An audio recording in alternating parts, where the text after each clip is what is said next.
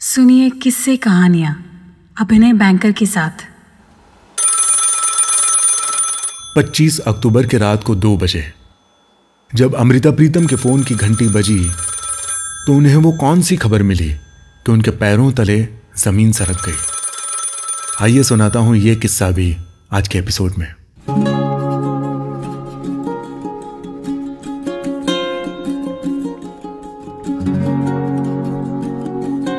नमस्कार, आदाब, सत श्री अकाल।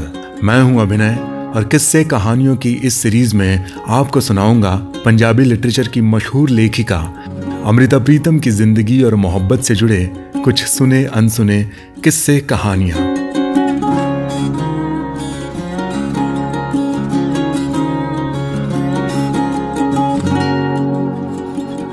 वो अफसाना जिसे अंजाम तक लाना ना हो मुमकिन, उसे एक खूबसूरत मोड़ देकर छोड़ना अच्छा।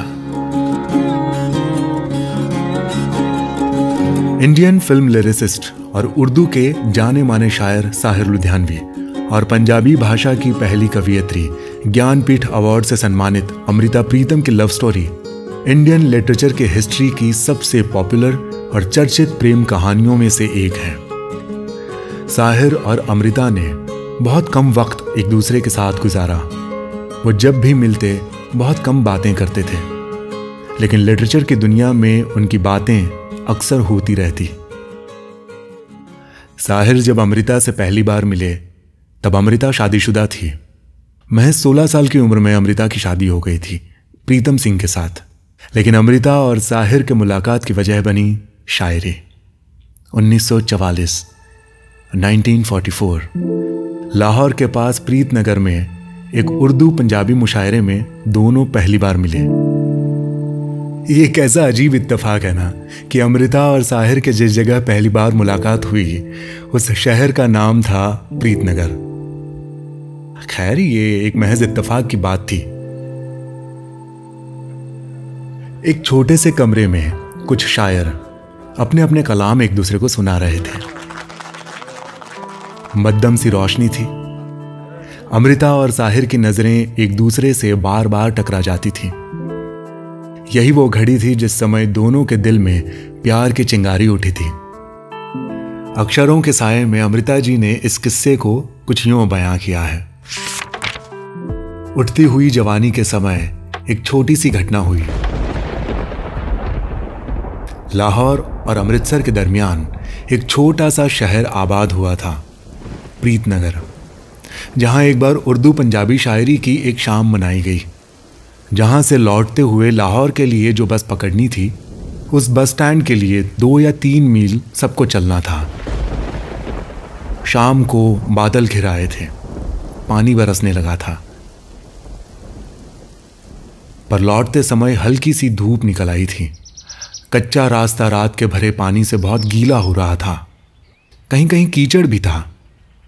करीब पंद्रह लोग थे आगे पीछे चलते हुए। जिसमें से एक कोई वो था, जिसे पिछली रात से मैंने अक्सर खामोश सा देखा था। उसका पतला और लंबा सा साया जहाँ जहाँ पड़ता देखा, मैं शांत सी उस साय में चलने लगी थी।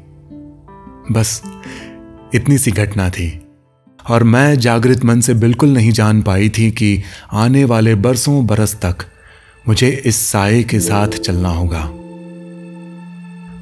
पता नहीं है उसके लफ्जों का जादू था या खामोश निगाह का, लेकिन मैं उससे बंद कर रह गई। उस रात मुशायरा खत्म होते ही बाहर बारिश शुरू हो गई थी। उस रात के बारे में आज जब सोचती हूँ तो लगता है कि नियति ने मेरे दिल में प्यार का बीज बोया। और बारिश ने उसे सींचा। अमृता के मन में साहिर के लिए जो जज्बात थे, उसे उन्होंने अपनी ऑटोबायोग्राफी रसीद टिकट में खुलकर बयां किया है। अंदाज लगाया जा सकता है कि 25 अक्टूबर की रात को दो बजे अमृता जी को जब फ़ोन पर साहिर की खबर मिली तो क्या पीती होगी? अमृता प्रीतम ने इस किस्से को रसीद टिकट में कुछ यूँ लिखा है।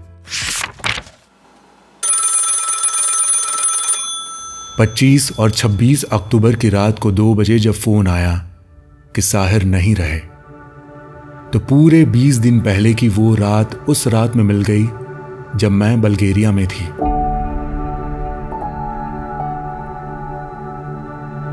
डॉक्टरों ने कहा था कि दिल की तरफ़ से मुझे खतरा है। साथ ही वो मंजर भी याद आ गया जब दिल्ली में पहली बार एशियन राइटर्स कॉन्फ्रेंस हुई थी।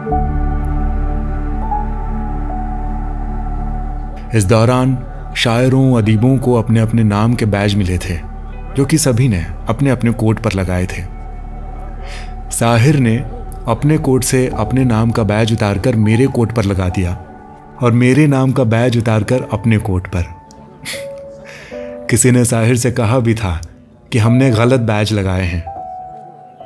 पर इस पर साहिर मुस्कुराकर बोला हाँ शायद बैज देने वाले से गलती हो गई होगी। पर इस गलती को ना हमें दुरुस्त करना था और ना हमने किया।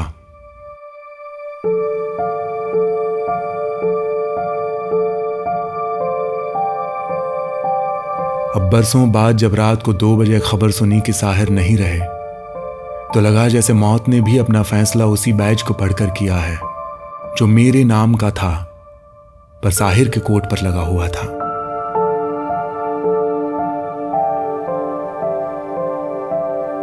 दुखांत ये नहीं होता कि आपकी किस्मत से आपके साजन का नाम पता ना पढ़ा जाए और आपकी उम्र की चिट्ठी सदा आपको रुलाती रहे। दुखांत ये होता है कि आप अपने प्रिय को अपनी उम्र की सारी चिट्ठियाँ लिख लें और फिर आपके पास से आपके प्रिय का नाम पता ही खो जाए।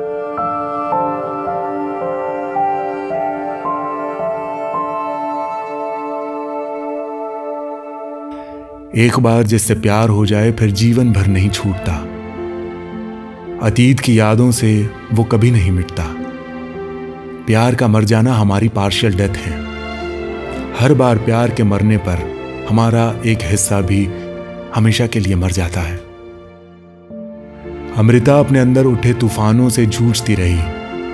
छोटी सी उम्र में तय की गई मंगनी का शादी में बदलना। फिर दो बच्चों के होने के बाद उस शादी से उस अनकहे प्रेम के लिए निकल पड़ना कोई आसान तो नहीं रहा होगा। पर कोई आसान रहा अमृता ने कभी चुनी ही नहीं। वो चाहे बनी बनाई मैरिड लाइफ से निकल आना हो या फिर अपनी पूरी ज़िंदगी बिना शादी किए लिव इन में इमरोज के साथ बिता जाना। लेकिन ये इमरोज थे कौन? इनकी मुलाकात अमृता से कैसे हुई? ये किस्सा भी सुनाऊँगा आपको किस्से कहानियों के अगले एपिसोड में। आज का ये एपिसोड आपको कैसा लगा, मुझे कमेंट सेक्शन में लिख के या इंस्टाग्राम पर डायरेक्ट मैसेज करके ज़रूर बताइएगा। मेरा इंस्टाग्राम हैंडल है अभिनय डॉट बैंकर और हाँ अपने दोस्तों, रिश्तेदारों के साथ ये किस्से, कहानियाँ, ये पॉडकास्ट ये सारे एपिसोड्स ज़रूर शेयर कीजिएगा। ख़ास तौर पर उनके साथ, जिन्होंने ज़िंदगी में कभी मोहब्बत की हो। मैं अभिनय आपका शुक्रिया अदा करते हुए इजाज़त चाहूँगा। टेक केयर बाय मैं तुम्हें फिर मिलूँगा।